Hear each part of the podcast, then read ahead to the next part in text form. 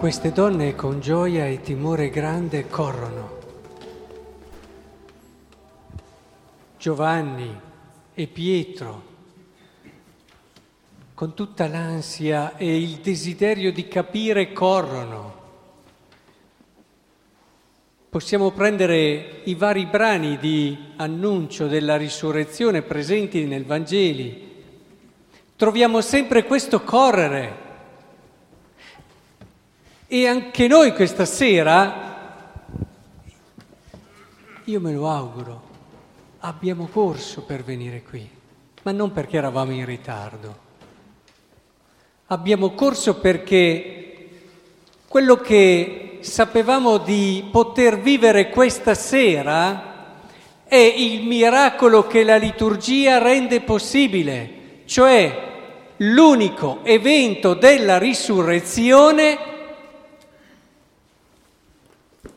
E oggi, e adesso, e qui, ora. Come si fa a non correre? Come si fa a non essere presi da timore e tremore grandi? Come si fa a pensare di venire a una liturgia importante? Sì, siamo abituati a venire, ma come facciamo a non essere qui con tutto noi stessi, con l'attenzione, con il cuore, con tutte le nostre attese, con tutte le nostre passioni che ci spingono a voler capire, ma soprattutto a voler vedere, a voler incontrare questo evento.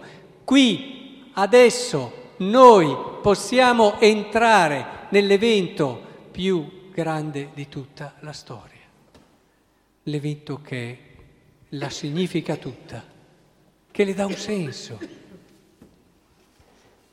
È chiaro che veniamo qui e ci veniamo, è come se ci veniamo, con tutta la nostra storia. Stavo pensando, provate a pensare al racconto di Pietro e Giovanni, che corrono, corrono e arrivano davanti a un sepolcro vuoto. E il racconto è chiaro, dice, entra e credette. Ma cosa? C'è un sepolcro vuoto? È un po' poco per credere. Eh, potrebbe essere stato portato via, potrebbero esserci tante altre cose, non l'hanno ancora visto, non gli è ancora apparso, eppure si dice già che credono. Perché? Perché? Perché in questo loro correre è questo che è, fondamentale, è essenziale per capire questo atto di fede degli Apostoli. Loro corrono e mentre stanno correndo al sepolcro ritorna alla loro mente con una serie di pensieri, un vortice di pensieri, tutto quello che avevano vissuto con lui. E in questo correre al sepolcro, tutto quello che avevano vissuto con Gesù acquista un significato e un senso nuovo per l'azione del suo spirito. Ed è proprio grazie a questo correre che ripensa e che rilegge la propria storia che possono arrivare ad un atto di fede anche se c'è il sepolcro vuoto.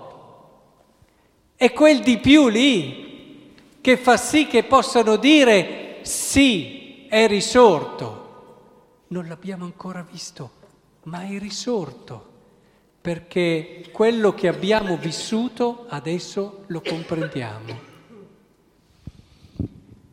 In fondo, cos'è tutta la storia della salvezza che abbiamo gustato questa sera?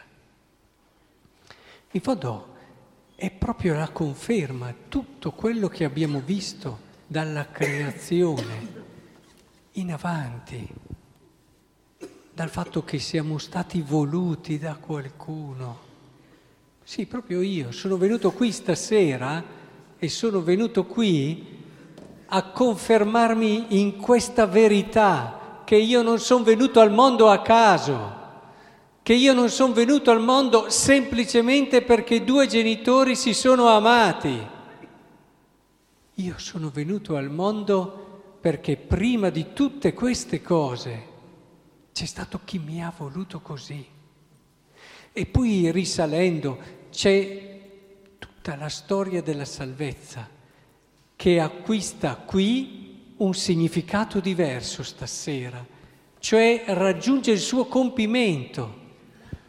Tutto quello che abbiamo ascoltato ed è bello perché, attenzione a questo passaggio perché è decisivo, nella storia della salvezza ci siamo noi,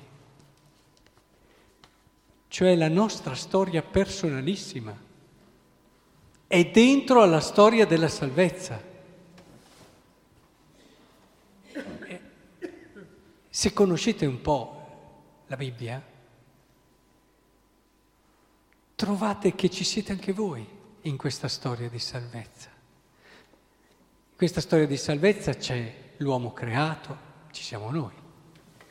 C'è di tutto, ci sono i santi e i profeti, ma ci sono anche i grandi tradimenti e le prostitute.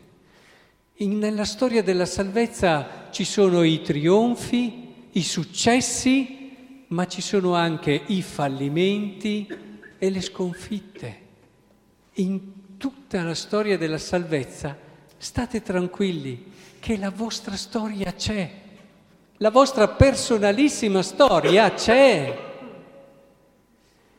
Ed è proprio lì, rileggendo la vostra storia, che scoprite che è storia di salvezza ed è proprio ritornando nella vostra storia, e io vorrei che andando a casa ritornaste sulla vostra storia. Eh, già da questa liturgia, ma ricorre, richiede un po' di tempo, quindi fatelo anche tornando a casa, fatelo prima di coricarvi a letto e che diventi un qualcosa che vi accompagna in questo meraviglioso tempo di Pasqua. Ripensate alla vostra storia e scoprirete che è proprio lì la vostra personalissima storia, fatta di successi e di fallimenti, fatta di gesti eroici e di tradimenti, troverete la conferma che oggi, qui, ora, il Signore è risorto.